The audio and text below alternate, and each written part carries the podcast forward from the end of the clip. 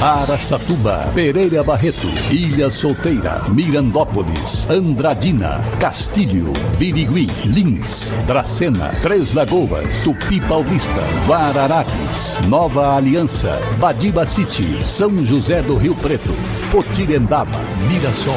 Azevedo Auditoria Soluções Empresariais apresenta SRC Notícia. A informação para mais de 3 milhões e meio de ouvintes. Apresentação Marcelo Rocha.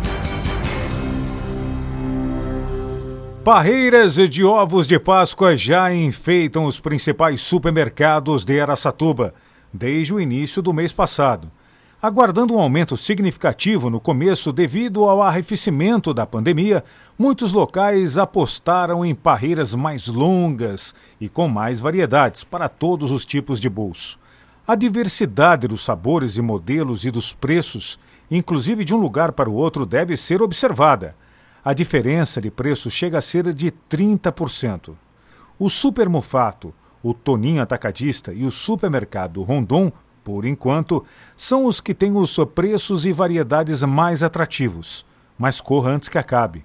Nossa reportagem percorreu Araçatuba em busca de ofertas e da variação dos preços. Agora é só se agendar, ir, escolher, comprar e depois presentear.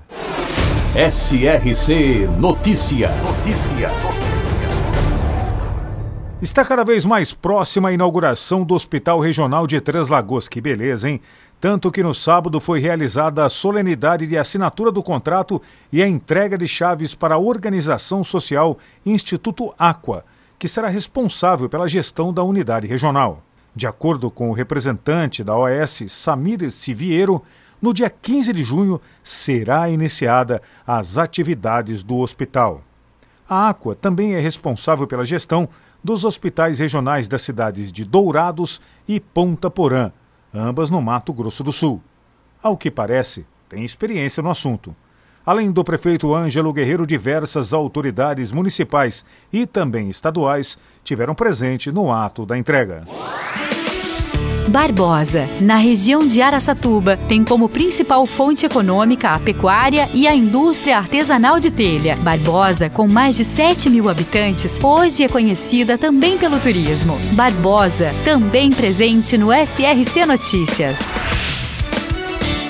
E com o fim da janela partidária na sexta-feira, os blocos dos partidos governistas terminaram com o grupo partidário que registrou a entrada de mais deputados.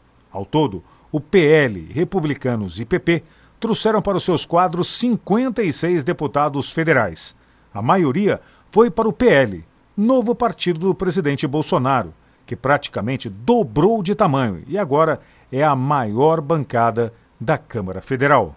E agora Lins a notícia, repórter Ricardo Rodrigues. Vacinação contra a raiva animal em Lins. O setor de controle de vetores informa que estão abertas as inscrições para a vacina contra a raiva destinada aos cães e gatos. Interessados deverão realizar cadastro no seguinte site: www.lins.sp.gov.br. Os cadastrados deverão encaminhar os animais para a Rua Campos Sales, número 757, Centro. Para mais informações, entre em contato pelo telefone 14 3533 4250. Mais 102 casos de dengue foram registrados em Lins. Com 204 casos positivos de dengue, a prefeitura atualizou na última segunda-feira, dia 4, as informações sobre a doença que até o boletim anterior, de 22 de março, tinha cometido 102 pessoas. Em 14 dias, o número de exames positivos dobrou. O boletim do último dia 4 informou também a existência de 197 casos suspeitos que estão esperando resultado de exame, 477 notificados e 59 exames negativos. No dia 24, a Prefeitura confirmou a primeira morte por dengue do ano no município. Ricardo Rodrigues para o SRC. Para empresas inteligentes, Azevedo Contabilidade e Soluções Empresariais. Serviços de contabilidade e auditoria com profissionais com experiência nas áreas de gestão empresarial. Rua Bandeirantes 1438, fone 18 31 17 4500.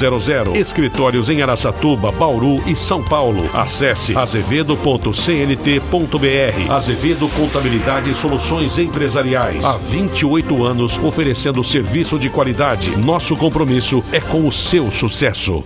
A Divisão de Trânsito de Andradina alerta para novo bloqueio nas ruas em decorrência das obras da Pais Leme Mall Street. Segundo o secretário de Obras Geraldo Pila, está acontecendo a impermeabilização do leito da rua.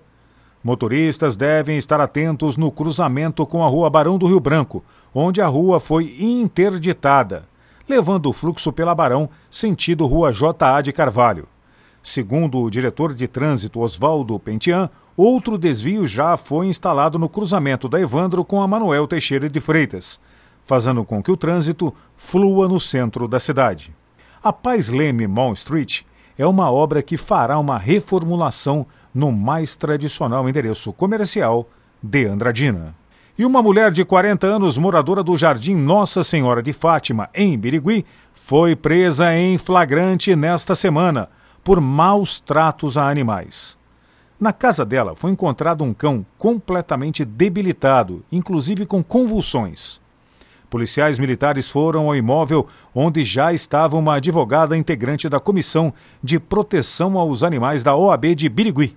Ela contou que recebeu a denúncia anônima em formato de áudio, informando que no imóvel haveria um cachorro em situações de maus tratos.